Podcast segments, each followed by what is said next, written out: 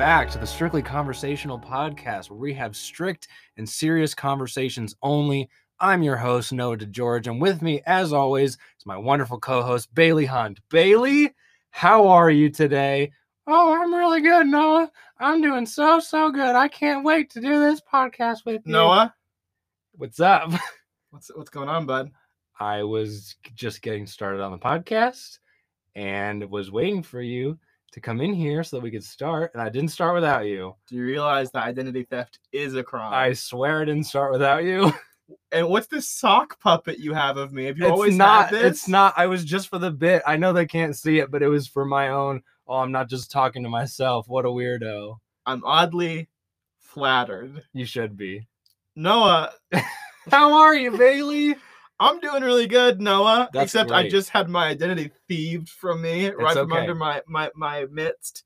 I'm doing all right, Noah. That's good. How are you, bud? I'm doing really good. Really quickly, listeners, I'm sure you noticed that our intro was a little bit different than it normally is. Had a little bit of a more indie pop flair to it. Had some funk to it, that's for sure. So, Noah, who did our intro today? Well, actually, I did our intro today. Noah DeGeorge and his wonderful band, Stranger James, did our intro for us today. And it sounds rockin'. It sounds rockin'. Yeah. So, listeners, my band, Stranger James, just released our first single, our debut single. It's out today. It's out right now. You can go listen to it on Spotify, Apple Music, Amazon. Google Play's not a thing anymore, but that's okay.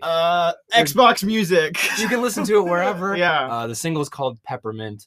We hope you like it. Share it on whatever. Actually, I was wondering if I could play like just the smallest clip, Bailey, if that's okay with you. That would be wonderful. I'd love that more than anything in the world. Okay. Yeah, of course. Really quick clip. Ready? Yep.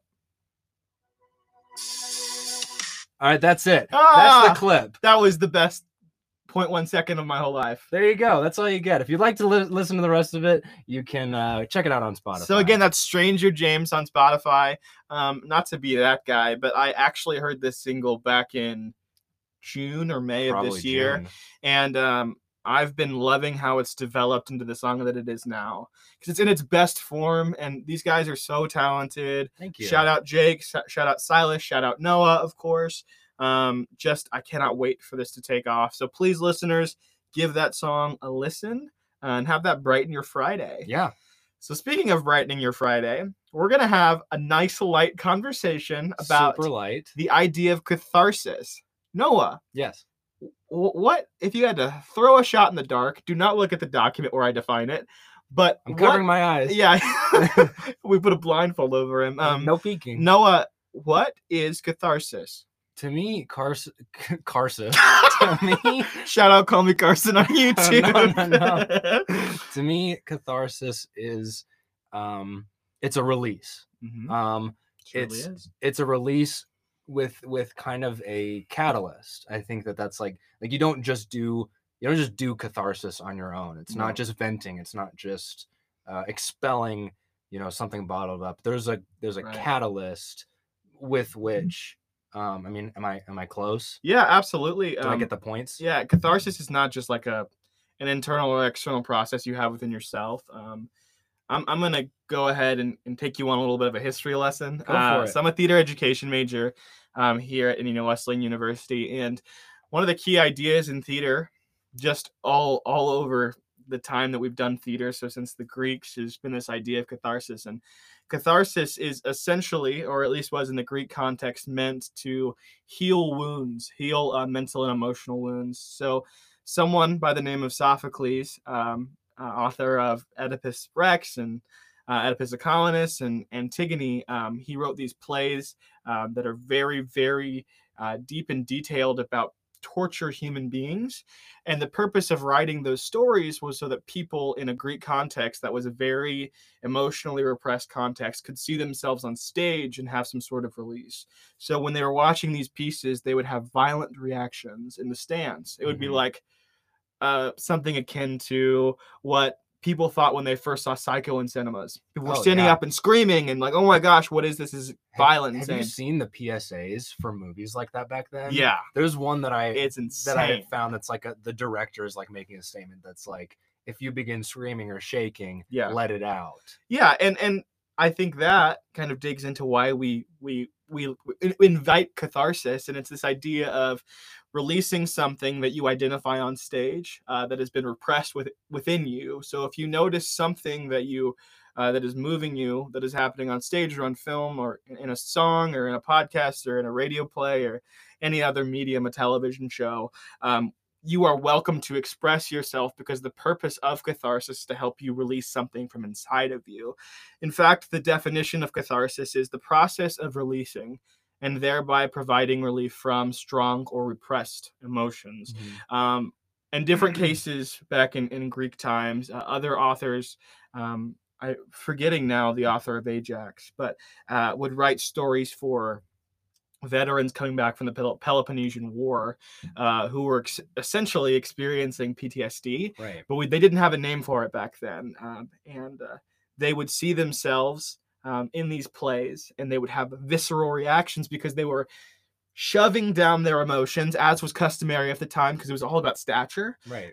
And when they were forced to confront their humanity on stage, they had really, really visceral reactions to them. And that, to me, and no, I don't know if you disagree or agree, but that's no different from the things that we consume daily, or even, in different doses, television shows we watch and movies we watch. Even now when emotional repression isn't the norm, it's like kind of interesting to think about movies that we watch and shows that we watch and books that we read and music that we make or music that we listen to as cathartic things, when it's okay to cry, like that's becoming a larger part of normal culture right now, is like don't hide those things, let your freak flag fly. Like that's a tongue twister if I ever let heard your one. Freak flag fly. Absolutely. And piggybacking off of that, Noah, we're motivated by our experiences. And what motivates us is what moves us, essentially. So why we keep watching the things that we do is because we're moved by them, and we experience release, and we have a dopamine rush because we're identifying ourselves in these characters or in lines of dialogue or something like that. Excuse me. But I'm so interested in this topic because it's been formative throughout my theater education, and also makes a whole lot of sense. I mean, especially like when I'm looking down at this document, our ideas for the episode. Yeah, I'm skipping ahead right now, and I'm just letting everybody know. I mean, one of us is going to be crying. Yeah. And it won't be you, listener. Well, maybe. Last night we were going to bed, and I was like, no, I can't wait to tape the episode and cry with you, because a lot of the things that we'll be discussing, not only the things that we consume in terms of media and film, TV, music, etc., but the stuff that we produce. We are both artists in our own way, and we make art that is reflective of the things that we need to release. There is an urgency in catharsis because we have to release it, and I don't know. It can only occur through artistic exchange, through some sort of expression. So, before we discuss this any further, let's move into the first category that we've discussed. Probably the most daunting of the three and the most intense. We're going to talk about film for a second, and the films that we have found exceptionally cathartic. Mm-hmm. And I'm looking at my list right now, Noah, and the first two are similar movies in their own way, Midsommar and Marriage Story, both 2019 releases, and my top two favorite movies of 2019. Nice. I don't know what that says about me. They're in my top 10. Yeah. Right. So that's not crazy, but I mean, Noah can attest to this. When we watched Marriage Story together, there was a time in the film that I was doubled over. I was literally weeping openly because it occurs during the fight scene, which has been now memed and spoofed and so on and so forth. But for me, has not lost its effectiveness. Absolutely. There are things, after 5 watches, are you kidding me? There are things that are said in that scene that I found deeply, deeply disturbing and moving and actually cathartic. Now, if you want to discuss that movie as a whole, I wanted that scene. I did want to bring up that movie in particular because It was on my most recent watch of that movie, where I watched it with a friend of mine, who his parents are finalizing their divorce. That's tough. As we speak. That's really tough. And he had said essentially, though, like, you know, I know everyone's talking about this movie. I know everyone's raving over it. I know that I want to watch it. I can't watch it by myself. Yeah. And obviously, I mean, me, one, loving that movie, but loving, you know, movies in general and loving him. Yeah. You know, I was like, I want to go through this with you. I want to watch this with you. I want to feel what you're feeling. And I mean, wow, was it heavy. Yeah. And that's something that I think is really interesting in terms of catharsis. Catharsis is not just like let me tell you what I'm feeling, and you know, pushing that back and then saying, well, instead of saying it, let me see it for myself and see somebody else tell me, yeah, you know, that they know what I'm feeling, yeah, you know, and not just that, but sharing that with somebody. Yeah. And saying, oh my God, I can't believe, yeah, you know, that I'm feeling what you're feeling. A key part of this catharsis, this exchange, is that you just talked about it. You literally just mentioned it. It's the idea of identification. When we see ourselves on screen, it is overtaking for us. It's an incredibly powerful experience, but also a very scary experience. And I think one of the reasons that Marriage Story resonates with me, and thank you so much for sharing. No, that's an incredibly powerful story, because group catharsis is, in its own way, more moving, yeah, than individual catharsis. Yeah. Part of the reason that it affected me so much is because the character of Charlie is from Indiana. Mm-hmm. He's a theater director. He wants to move to a big city. He's an incredibly emotional person. And he's experiencing a breakup of sorts. And he eats food like he's trying to get it over with. Yeah, which, if there are five things that... that wasn't Bailey Hunt in 2019, I don't know what was. Like I said, I experienced a pretty intense breakup of sorts in 2019 that was not without merit and not without reason. It wasn't a good relationship for both of us. I hold no ill will against that person. We're friends, but it was a very difficult experience, for sure. And it was the hardest heartbreak, save for family member losses, that I'd experienced to that point. And seeing myself represented on screen and things that I would have said to the person in given situations was so hard. Like, mm-hmm, it was, almost, it was one of the things I wanted to turn it off, because it was really, really difficult. Yeah. And I'm so thankful that my parents love each other so much.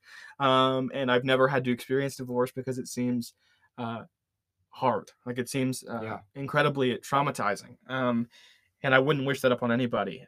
So yeah, we're just really throwing you guys in the deep end of the beginning of this episode, but that's kind of a hint to what we've been talking about. Now, on the other side of things, yeah, Midsommar, also a breakup movie of sorts. On the way other side. A breakup movie of sorts. I would say it's on the same coin, but the other side. Yes, absolutely. It's catharsis in a way, in a purging way, instead, yeah, of like a dwelling way. Yeah. Marriage Story is like, we're going to feel this, we're going to process it, and we're going to... it's going to sit with you. Yeah, we're going to sit with it. And Midsommar is burning and letting the ashes fly in the air, and just kind of like not even celebrating, but celebrating your own... it's their celebration. It's a celebration of your own freedom in a way, which is... as I've listened to Ari Aster talk about the film, that was his purpose. He went through a breakup, right, and I think it's a celebration, yeah, of... it's the celebration of making it through the grieving process. Yes. Yeah, exactly. And in a way, moving from one family to another, mm-hmm, and finding your own independence. Now, no. Listen to me, listener. I do not advocate for joining a Swedish murder cult. And spoiler alert, burning your boyfriend alive. I don't support that whatsoever. But if you can mine anything from that film that is constructive, it is the fact that you are powerful and you are good enough to do it on your own. Yeah. Granted, you need people beside you that are going to lift you up, mm-hmm, but you can do it. Even in those moments where it seems so hard and you're paralyzed by grief, there is something there that can help you. Yeah. No, I will say, I will add to this. Yeah, please step in, because I feel like I just put my whole foot in my mouth. The first time that I saw Midsommar. Yep. I saw it with my girlfriend. Midsommar, whatever you want to call it. It's Midsommar. Yeah. I saw it with my girlfriend. That's why I like you, guy. My girlfriend, her entire family, both sides are Swedish. They're 100% Swedish. Scary. Very scary. So that was funny. Yeah. Oh, yeah. Right. I love her family. Right, exactly. You know, you love her family, it's less about the Swedes. It's more about the murder. The murder and the drugs. Yeah, you know, as it always is. Right. In its own way. So next film on our list, on the same token. I have some stuff I want to say about this, but go ahead and go. The next one? Yes. Eternal Sunshine of the Spotless Mind, starring Jim Carrey and Kate Winslet, written by Charlie Kaufman, directed by that guy. Michel Gondry, I think. Incredibly powerful film. I think we talked about it in the last episode a little bit. Tiny bit. But Noah, if you would like to talk to us about Eternal Sunshine of the Spotless Mind, a movie that we both love. Yeah, I mean, love to hear from you. Yeah, I like. There's something about the representation that Eternal Sunshine kind of shows us, and I hope that I'm not.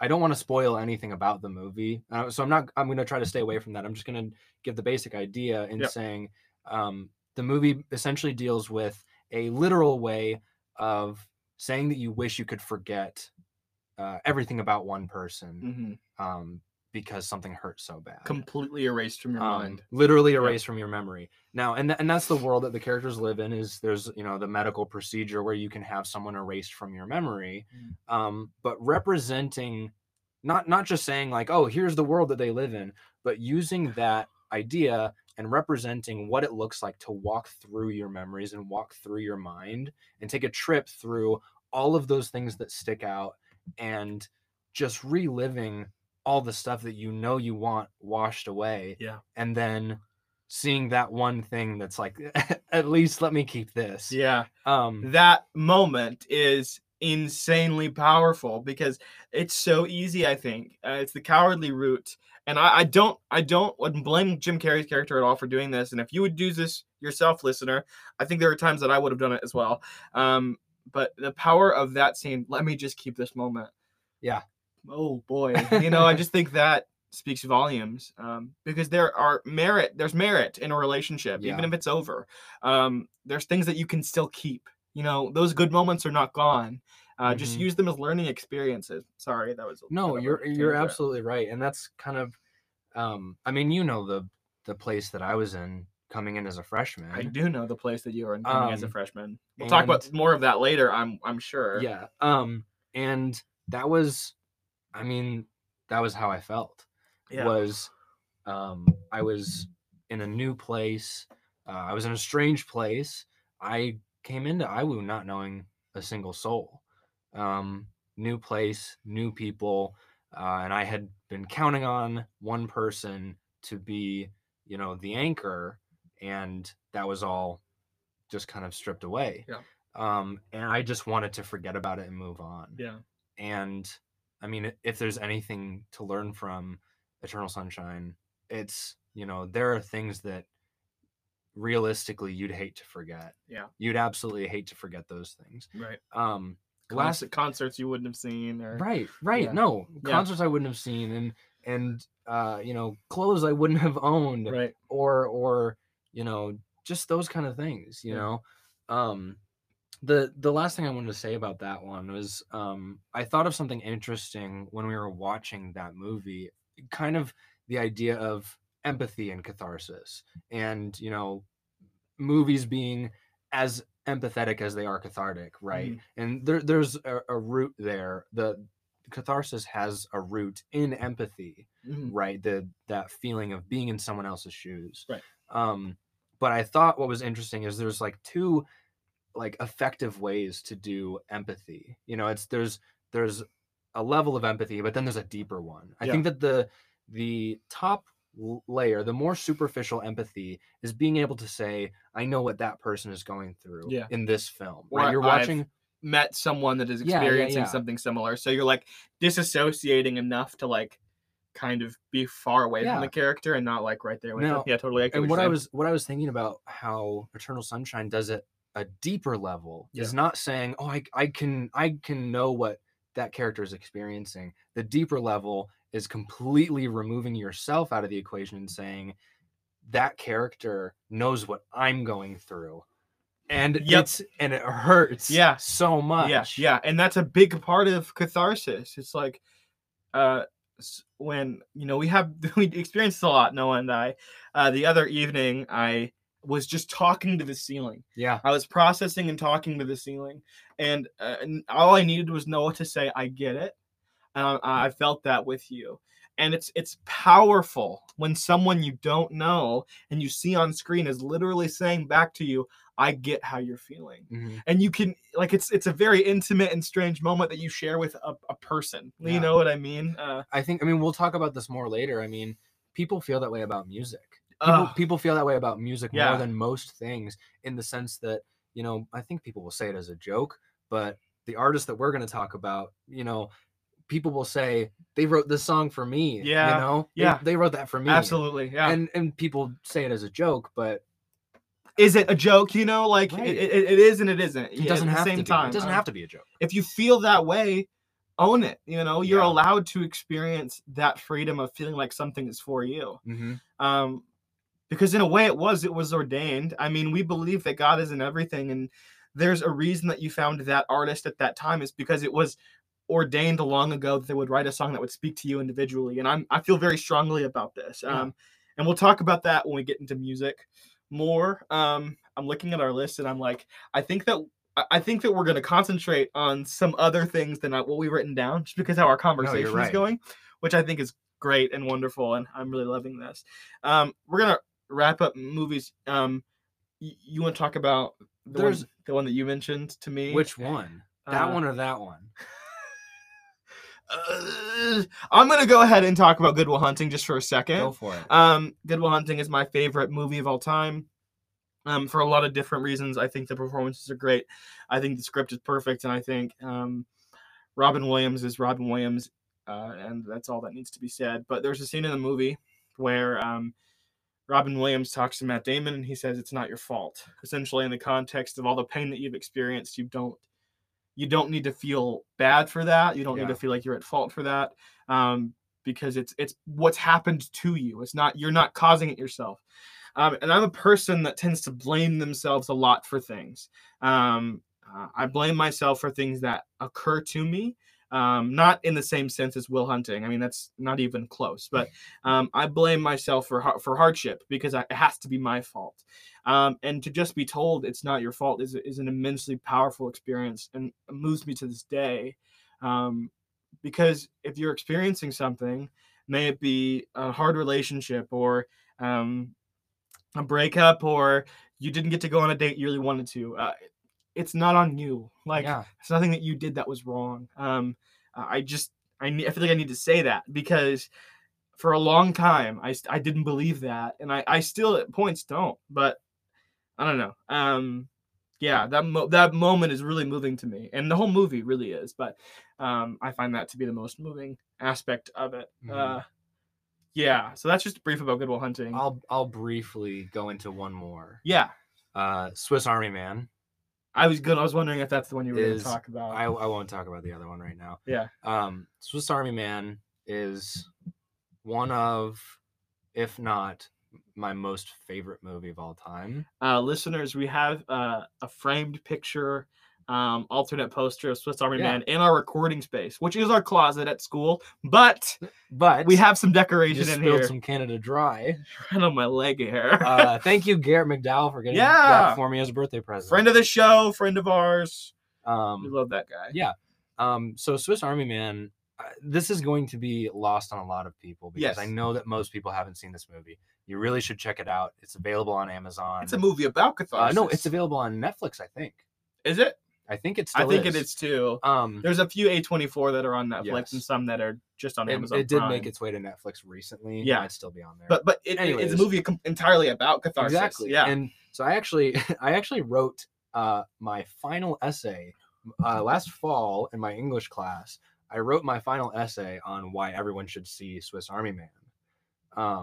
And I talked a lot about something that I find so good about the story that movie is telling is the main character, Manny or Hank. Is talking to his friend Manny, who is a dead person that is maybe conscious, maybe sentient. Maybe a Swiss Army man, right? If you will. He has to explain things about the world to Manny. Yeah. And the way that he's explaining those things is from the perspective of somebody who is really, really, really depressed. Yeah. Really mentally ill.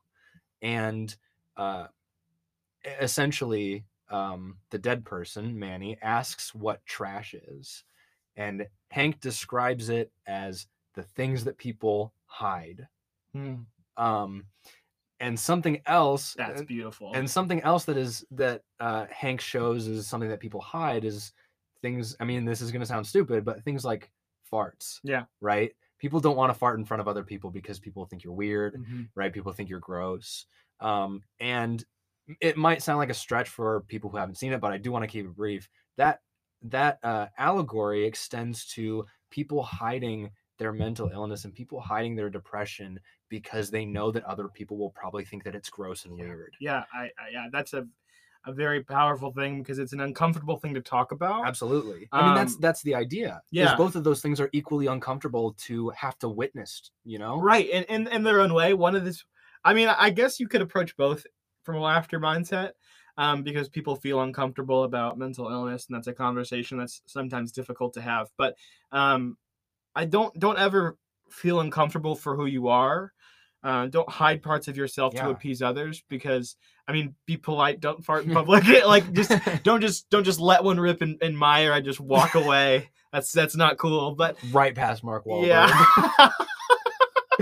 We call that in the biz a call back. Give me. Nice. Freaking high five. That was a good one. But I forgot about that. The idea still is it's still really, really poignant. Yeah. And that hit me really hard. I watched that the first week that I met you guys. Yes. Freshman year of college. Yeah, what a lineup that week. I think it was the Raid One. It was Raid Redemption. Swiss Army Man and Nocturnal Animals. Bops. Nocturnal Animals just freaking kicked me on my butt, dude. All those that's a whole other story. Anyways, that's my final film that I think is something that really strikes me, is that idea of, again, let your freak flag fly. Yeah, absolutely. But not in a way that's, not in a way that you feel like you have to be a freak about it. Yeah. It's those uncomfortable conversations are necessary. Open up to someone if you need to. Don't feel like you're alone. You know what I mean? Yeah, no, absolutely. Yeah. So as we continue through the episode, take a breather, take a second. We need to breathe because it just gets a little heavy. Yeah. These things are really close to us because catharsis is when we see ourselves and we respond to it in an emotional way. Yeah. That's at its base what it's about, and everybody's got stuff that they're going to feel connected to. And vulnerability is something that is really valuable to Noah and I as human beings. So it's natural that we bring it into the podcast. And if that makes you uncomfortable, we are sorry. You signed up for the wrong thing. You signed up for the wrong podcast, and you should just find some more discomfort and vulnerability because it's really rewarding if you let yourself open up to people. So the next segment we were going to talk about TV, but the options that I had listed, they seem like they've already been covered in our film options, but I did want to mention one show that I'm watching through currently. It was a sitcom on CBS in 2005 and I think ended in around 2014. Kind of doesn't really matter, but it's How I Met Your Mother. Yeah. Noah loves this show. I've seen it, I think, all the way through 4 times. Yeah, and I'm watching it through for the first time, and I also really enjoy it. I finished watching Community this summer, and needed a new sitcom to start that was a little bit atypical. And Noah recommended How I Met Your Mother. Because how do you feel? Do you regret it? No, because I am Ted Mosby. Exactly. We've had this conversation too many times. Yeah. If Bailey is not Ted Mosby, and I'm not Marshall Erickson. Yeah. And I don't know what world we're living in. We're living in a dream world. I honestly don't know.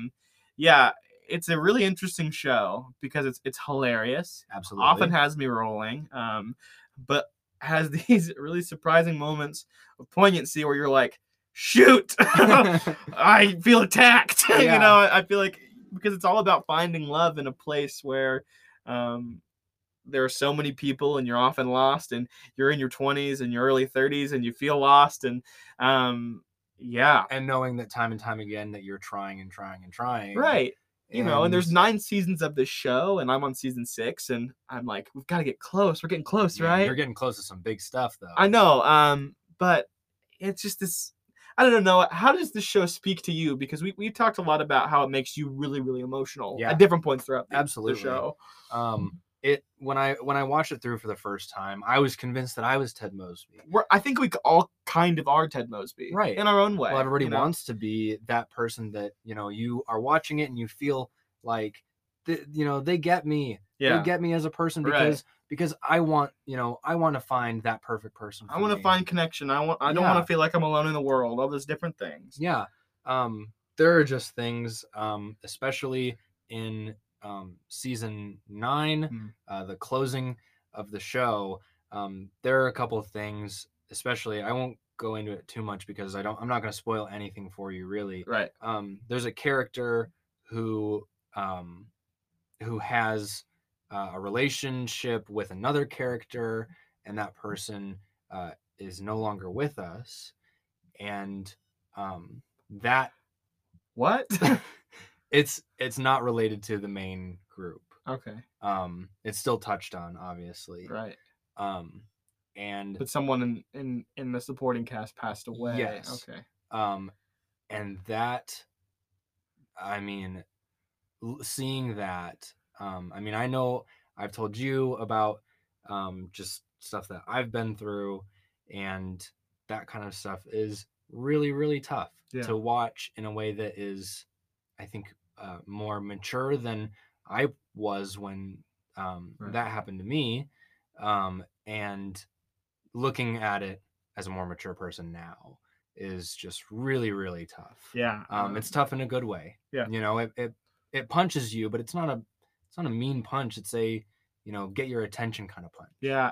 It's always difficult when you see people, I was talking about Good Will Hunting, you know, just a little bit ago, and watching Robin perform. I watched Good Will Hunting on what would have been his 69th birthday, because I always want to celebrate it my own way. He's my favorite performer of all time. It's like you're watching a ghost, and it's really uncomfortable. Like, it's a really uncomfortable experience to understand that someone who has touched your life in ways that you really can't explain is no longer with us, who provided you joy and comfort, and didn't feel that joy and comfort themselves in their lives. It leaves me without words often. But yeah, that's a very difficult experience. And in a show that's already kind of chock full with emotions, I'm sure there's, you know, there's levels to that too. Do you want to talk about anything else in the show? No, that's okay. I had an idea to segue a little bit. Go for it. You know, I certainly don't want to spoil anything else for you. A lot of the key moments of the show that I've noticed are kind of bookended by sound bits of music. Yeah. Not a Surf's Inside of Love is a really key moment in the first season. 2 weeks. This Modern Love by Block Party. Yeah. I listened to that song aside from the show. Yeah. And it still makes me cry. Right. Yeah. Yeah. That's one. 6 weeks by Grizzly. 2 weeks by Grizzly Bear. 2 weeks by Grizzly Bear. That's the one. But music is something that really connects to us. And I think when music is used in different mediums like TV or movies, it has a way to kind of push that catharsis and that emotional response more. And it's because when we hear someone singing to us, when we listen to music, it's a deeply personal experience. Yeah. So we're going to talk about, just for a little bit, how we're moved by music. I'm going to talk about how listening to music moves me. And Noah will talk about how making music plug moves him and has liberated him. And I mean, I guess I'll talk about it. Oh my gosh. You have to twist my arm. What a burden it is to talk about your music, Mr. DeGeorge. What a burden it is to be me. Noah DeGeorge on Spotify. Check it out. Anyway, so music that I found emotional liberation in. It's a pretty small list. I could have said probably 30 artists that have spoken to me throughout the years for different reasons, but these are the ones that I think are principal. I'm going to start with one, and I'm going to get to the big one at the end. Yeah. So Julien Baker, singer-songwriter, talks about mental health and sexual identity and Christianity, the church. The capital C church. The capital C church. There's a moment at the end of her first record, Sprained Ankle, where she sings this song called Go Home, which is about suicide, and it's essentially just being like, this is too hard. I don't want to do this anymore. I want to go home where I'm supposed to be, to my Heavenly Father, essentially is what the song is saying, or that's how I take it. And then at the end of the song, after, she says, I want to go home. And it's kind of this like pleading raw scream. I mean, my favorite part about Julian's music is that every song feels like a confessional. Feels like you're looking into someone's diary. Very, very, yeah. Yeah. It's and you very much a journal. Yeah. And it feels like you really shouldn't be reading it or listening to it. But at the end of that song, she says, I want to go home. But then there's this brief static. And it's like from an old time radio. And it's this pastor talking, like a televangelist, but on the radio. So a radio evangelist, essentially. And while they're talking about how our sins essentially put Jesus on the cross. This was the verse that we mentioned before. Yeah, we talked about it. I don't know if it was chapter 2. Yeah, where it talks about how we put Jesus on the cross because of our sins. And then the piano line from In Christ Alone starts playing. And that moment really, really resonates with me because there are times when things feel impossible.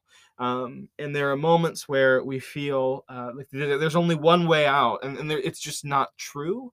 One, you have people that love you, probably have family that supports you. I know that I do, and Noah does, and we have friends around us. But if you don't feel like you have anybody, there's always someone to talk to. The liberation you find in Jesus is really hard to speak of because it's so vast and incredible. But to hear that in a secular song, to hear that like, in Christ alone, my hope is found. I mean, when I first heard it, I broke down just because it just speaks to a moment, and you feel like you're alone so oftentimes when you're growing up and throughout your life, and you're just not. Anyway, that's a long tangent about Julien Baker, but it's okay. Yeah, love her. Would you like to know a fun fact about that song? I would love to know a fun fact about. What a fun song to have a fun fact about. So that televangelist passage, that radio thing that you hear. Was actually not supposed to be in the song. They recorded piano through an amp, and the amp picked up radio interference, and that was what was playing on the radio. That's the thing. Everything is intentional. And there's purpose. Intelligent design? Yeah, maybe. I'd say so. I'd say so. Anyways, continue. Yeah, another band. The 1975, they're pretty popular. I'm sure you've heard of them. Maybe. They have just a few songs that really speak to me and I've really responded to and I find myself identifying with. Frail State of Mind is one. I Like America, America Likes Me for some reason. I mean, I don't know why. It's just like It's a weird one. It's a weird song, but like the idea of just like, please listen to me. I just need like someone to listen to me, that kind of idea. I Always Want to Die sometimes. Just like the dichotomy of being like, I love this, but also it's so difficult. I don't know. I just really resonate with their music. Anyway, just short. Tyson Motzenbacher is a singer-songwriter that I recommend. Highly recommend. Yeah, a lot of his stuff I speak to, or it speaks to me. It's very nostalgic in a way. Sentimental, has a lot of ideas about Christianity that I really enjoy. So the big one that I want to talk about is A Death Cab for Cutie. So I found this band when I was 13 or 14, and I had just become kind of aware of I'm becoming a man. I just became aware of my anxiety. I'm a pretty anxious person, and there are just times when I would feel like nobody understood me because I was 13 or 14, and I was like, that's how everybody feels when they're that age. No, you're right. It doesn't matter the upbringing, you feel that way, and I don't know. I feel like their music spoke to me in a way that was super unique. And I felt like these songs were written for me. And they changed my life and the way that I viewed art. because people that don't know me can say things that make sense to me and make me feel seen by them. It was just such a unique experience. And they're my favorite band of all time and always will be. And I saw them live and it was a tremendously moving experience. Watching Transatlanticism, the song performed live, was a lot. It was a lot. A lot for me to take. So Death Cab have always been one that have really, really stuck out to me and have I found myself recognizing with them, a lot of their lyrics, especially the album Transatlanticism. But anyway, Noah. Yes. Let's talk about, let's talk about your process. Uh-huh. Actually, before I say that, this is going to be a longer episode. We might go a little bit over. So give us some grace. But yeah, please keep listening with us. So Noah. Yes. Let's talk about your process and how writing music has been a cathartic experience for you. Well, I've kind of maintained that idea, and I've never really known how to address it and how to explain it other than saying the songs that I write and record and do whatever, right? If I write a song, even if it's just writing, is when that's how I have to process those things. But then I know that when those things are written about, when they become full songs to me, that's when they're done affecting me. Yeah. Is when I feel confident that it's been, I guess, like, given justice to, as far as how important it is to my mind. So or, like, you've released it, you've mixed and mastered it, and you've added the instrumentation. You feel like after it's released, it's like a cap. Yes. And you're like kind of done processing it. Yeah. And I would say that is true for all of the songs that I write that are about those difficult things. Yeah. And like, I think the biggest caveat, maybe if you want to call it a caveat, is my first album that I wrote and recorded and finished my first year in college. Yeah, that was a very interesting experience and good experience to be able to exist with you as you were processing these feelings and putting them into song. And I can say this confidently because I have a hard time believing that this person that I'm talking about listens to the podcast, and that's okay. Mm-hmm. But all 7 of the songs on that album were about one person, and they kind of needed to be. Yeah. And I mean, if they weren't, then I'd still be, you know, worrying about those things. I'd still be, you know, upset about those things. And if I was just making them to make them, like, then that wouldn't have helped. And I know that if listeners, if you guys have actually gone and checked out my songs, I know that they're nowhere near perfect. They're nowhere near professional quality. They are at a place though, where I can say, that thing is finished. It's done. Yeah. It's where I want it to be. I've felt that way with all of my stuff, is that I know that it's not as perfect as it could be.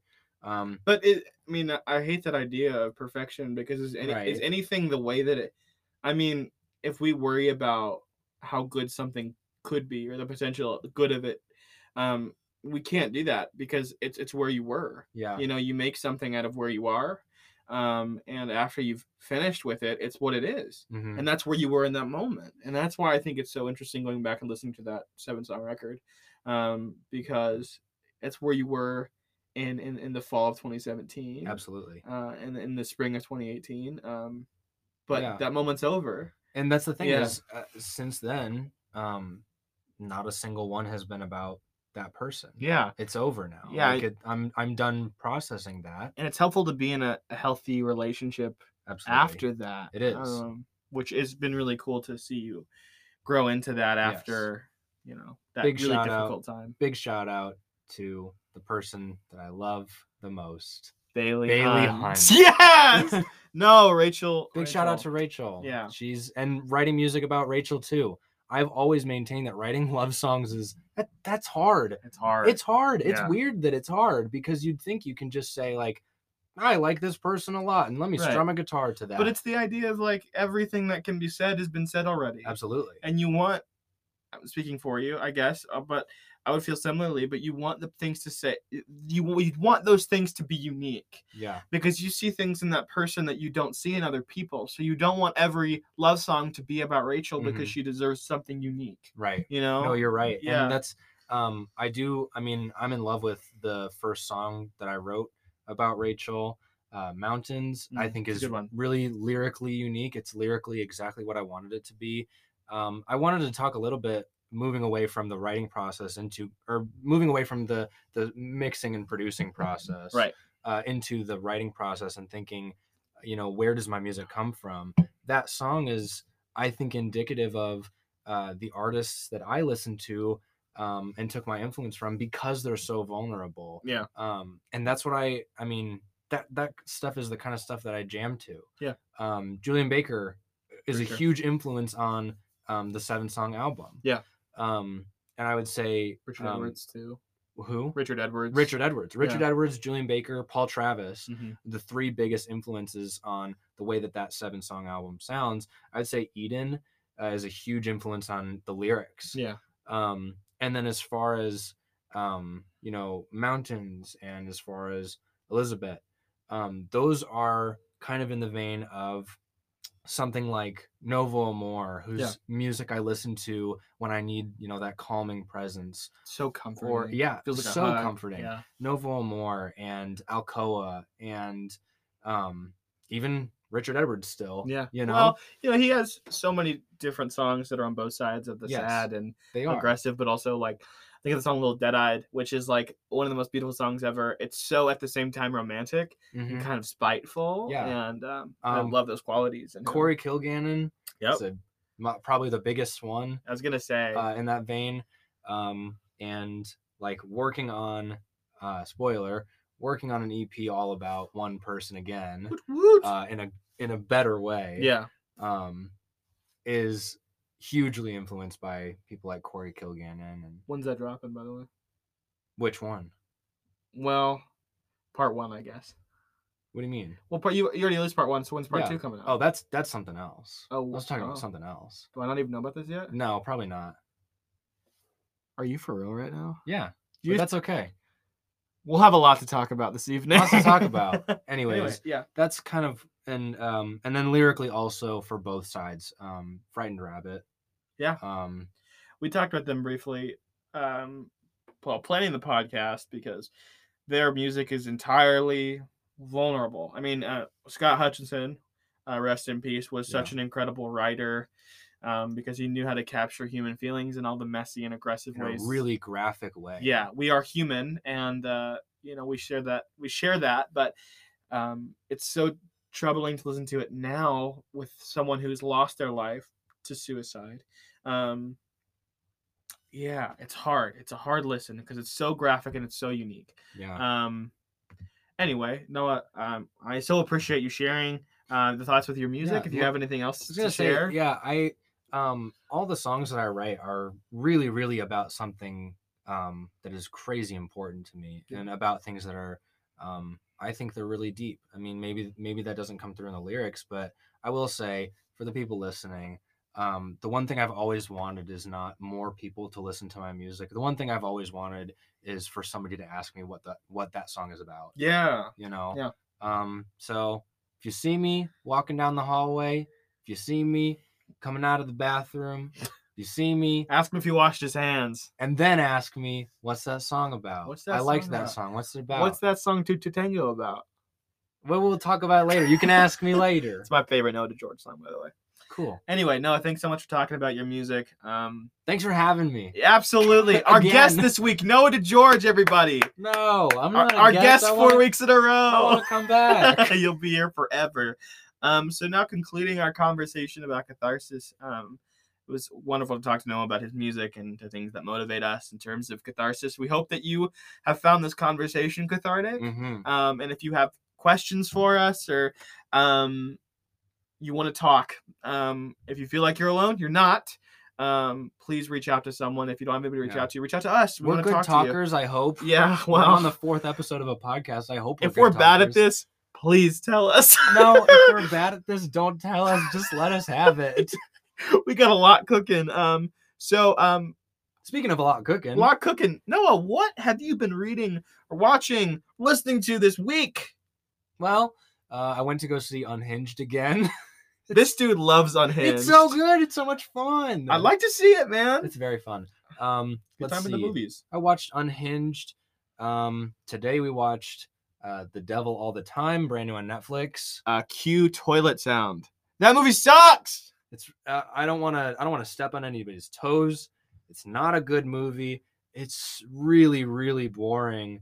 Yeah, that's it. Yeah, it's frustrating because like we don't get new experiences in the theater. We right. have to wait for Netflix to. And Netflix is like, oh, here's Project Power. Oh, you didn't like that. Oh, here's The Devil. All here's the old guard. And here's Cuties. And sometimes you'll get like winners. Like I'm thinking of ending things, but even still, that movie's not for everybody. No, it's aggressively not actually. Yeah, it prides itself on not being for everybody. Anyways, yeah. Last night we watched Train to Busan. That's right. It's a great foreign film. It's a great zombie film. Yeah, highly recommend. Oh, your good idea. Bring out the letterbox. Oh! I watched Sonic the Hedgehog. Oh, last week, and you loved it. I liked it. Yeah, I thought it was pretty good. I think when you're a fan of Sonic like Noah, it makes sense why he loves it so much. I'm so happy that you loved it too. I am so happy that I pretty liked it. Okay, I'm gonna tell you that you loved it so much so to the point where you're like, you know what? Yeah, I did love it. I did love it. What I didn't love was how many freaking product placements are in that movie. It's funny. She goes. I was looking for apartments on Zillow, and the Zillow home screen is just on her laptop. It's for like a full second and a half. Olive Garden when you hear your family. So good. It's funny. But I liked Sonic. It was fun and it was good. Experience it with you. Yeah. Thank you. I loved it.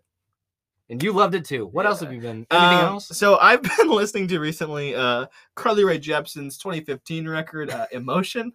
It's cool. Full of 80s bops from top to bottom. Well, it's like they're like nostalgic kind of throwback. This thing is full of bops. Oh boy, no, I've had up to here with you. That's a way callback. We'll talk about my writing process when I write scripts and stuff sometime. But something that has been formative in the past couple weeks, we found this app called Bop Drop, which is essentially like you can share a song every day and have people follow you and comment on your stuff. Social media feed. Yeah, and I found a lot of music from Bop Drop, which has been really cool. Yeah, people post some really cool stuff on there. Yeah, so shout out to Bop Drop. Yeah, Our handles are pretty much the same. I think it's the same. I think it's Bailey J. Hunt. If you want to follow us, big news. Our band Stranger James is actually on Bop Drop 2, and it's I think almost confirmed that the Stranger James account has the most followers on Bop Drop of any account. That's insane. Besides the official Bop Drop account, which it makes you follow when you create an account. It's insane. So if you guys don't have Bop Drop, we're almost at 1,000. Woo! Really? Yeah. I didn't know that. I was on the 600 train. I thought you were still at 600, but you guys like have been rocketing. No, yeah, way every day. So anyway, yeah, shout out to Bop Drop. Check it out. Fun social media platform. And actually, we're at 1,023. Nice. Crossed it today. Feeling Lonely by Boy Pablo. Yep, that was the last bop and a half. I need to post mine. Okay, today. Yeah. Last thing, hey guys, please go check out our song Peppermint coming out. It's out now. You can go listen September to 18th, it. So. Share it on your story. Tell us what you think. Please engage if you like it. You'll be able to listen to this episode and then listen to the song or vice versa. Or you could mix it up a little bit. So like 10 minutes of this episode, then the song. Or 10 minutes of this episode, then the song. Or not. Anyway, so we've gone over. So we're just going to call it, Noah. Yeah, let's call it. So special shout out to the wonderful Brady Bolden for writing and composing our theme. And shout out to Silas and Noah DeGeorge for kind of mixing and remastering this this new version of our theme for this episode, and shout out to Stranger James for their wonderful music. Again, I'm your host, Bailey Hunt, and you can find me at BaileyJames1215 on Instagram and Bailey J. Hunt on Twitter. And I'm your co-host, Noah DeGeorge. You can find me at Noah_DeGorgeous, both on Twitter and Instagram. You can also follow Astrally Conversational Podcast on Instagram to see all the stuff that we're getting up. Yeah. We're not super active on them recently, but we'll be posting some more stuff. Yeah. Next time, we're super pumped for this. We'll be having a conversation with our good friend Sam Engel. We'll be talking about masculinity, fragile and toxic masculinity, and what it means to be a man, and how that idea of being a man has shaped us as we have grown up and kind of been contrary to what being a man looks like. And so we're so excited for that. We hope you guys are too. But in the meantime, be good to one another. Don't take yourselves too seriously. And as always, don't forget to wear a mask. We're still in the middle of a pandemic. Please. Yeah, please. We'll see you next time.